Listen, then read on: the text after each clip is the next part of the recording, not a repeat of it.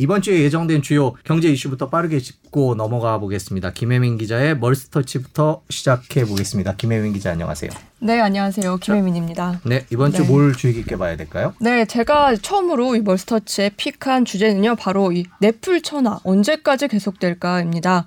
요즘에 넷플릭스 굉장히 많이 보시죠? 넷플릭스요. 네, 오징어 게임도 그렇고 뭐 DP도 있고 그래서 최근에 이 한 업체가 이 집계를 해 봤는데 지난달만 해도요, 이 지난달 8월이죠, 20세 이상 한국인이 넷플릭스를 시청하는데 들인 비용 753억 원이라고 합니다. 이게요, 1년 비용 아니고요, 한 달 비용입니다. 한 달에요? 네. 작년 8월이랑 비교를 하면 78% 급증한 거고 이게 또 역대 최대 규모라고 하는데요. 어, 사실 어, 이게 지난 8월이잖아요. 네. 근데 이때는 오징어 게임 열리기도 전입니다. 그러니까 9월에는 더 많이 받겠죠. 아, 그렇겠네요. 네. 음. 그리고 결제자 연령대가 또 주목할 만한데요. 예전에는 20, 30대가 굉장히 많이 봤어요. 네. 특히 20대가 40% 정도 비율을 차지했는데 음. 아, 이게 최근엔요. 50대 이상이 20% 가까이 올라왔습니다. 그러니까 전 연령대가 골고루 지금 음. 넷플릭스를 보고 있다는 의미입니다. 어, 지난 6월 기준 이 OTT 월간 활성 이용자 수를 보면요. 어, 넷플릭스가 단연 1등이고요. 네, 그 다음에 웨이브, 티빙 순이에요. 아, 그렇군요. 네. 웨이브가 2위입니다. 음. 네, 하지만 이 업계에선 넷플릭스의 이 일강 체제를 부술 수 있는 업체가 등장할 걸로 지금 예고를 하고 있는데 다들 아시죠? 어딘가요? 네. 디즈니죠. 아, 그렇죠. 아, 저도 아내랑 네. 얼마 전에 이제 디즈니가 들어오면 둘 다 볼 것이냐, 하나를 자를 것이냐, 네. 그걸 갖고 약간의 언쟁이 있었는데 네. 디즈니에 대해서 관심이 많긴 해요. 아, 그렇죠. 이게 11월에 국내 서비스를 개시를 한다고 합니다. 그런데 뭐 디즈니 이 그 애니메이션만 공급을 하는 게 아니고요. 마블, 픽사, 또 스타워즈, 음. 다큐멘터리로 유명한 내셔널 지오그래픽 같은 이런 콘텐츠까지 두루 갖추고 있습니다. 그래서 이 국내 시장을 독주하고 있는 넷플릭스의 유일한 대항마다 이런 음. 얘기까지 나오고 있습니다. 그런데 최근에 이렇게 이슈가 되는 콘텐츠들을 유심히 보면요. 한 가지 흐름이 있어요. 대부분 이 오리지널 콘텐츠입니다. 음. 그렇죠. 그래서 이 토종 OTT라고 불리는 웨이브나 티빙도 여기에 굉장히 주목을 하고 있는데요. 어, 지난달에 웨이브에서 Me Up이라는 영상을 어, 처음 공개를 했다고 합니다. 근데 이게 신규 유료 가입자 수를 15% 늘리는데 일조를 했고요. 또 티빙도 최근에 유미의 세포들이라는 유명한 웹툰을 드라마 했죠. 이거를 공급을 하고 있습니다. 그런데요, 최근에 제가 굉장히 주목하고 있는 그 프로그램 하나 있어요. 네. SNL 코리아라고 아시나요? 네. 많이 들어보셨죠? 네네. 근데 최근에 이걸 다시 하고 있습니다. 네.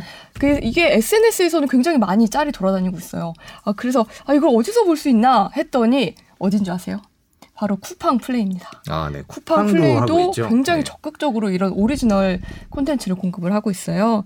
그래서 이런 어, 여러 가지 이런 업체들이 앞으로 어떤 선전을 벌일지 좀 주목이 되고 시청자 입장에서는 기대가 되는 것도 사실입니다. 예, 뭐 우리나라도 그렇고 미국도 그렇고 미국도 애플도 하고 아마존도 네. 하고 그러는데 네. 이 분야가 얼마나 더 음, 발전할지 시청자들 입장에서는 좀 즐거운 면도 있는 것 같아요. 비용의 네. 문제일 뿐이겠죠. 그렇죠. 네. 비용의 문제입니다. 두 번째는 중국 네. 얘기네요. 네, 두 번째는 이 흔들리는 중국 경제에 관한 얘기인데요.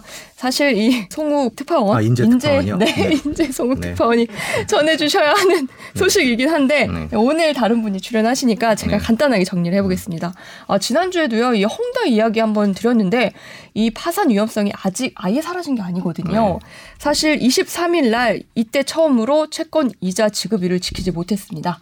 일부 이자를 다 못 냈는데 계약상 30일간의 유예 기간이 있어서 어, 이거는 공식적으로 디폴트를 낸 건 아니다라고 보고 있습니다. 문제는요. 29일 또 갚아야 하는 이 채권 이자가 있습니다. 그게 4,750만 달러.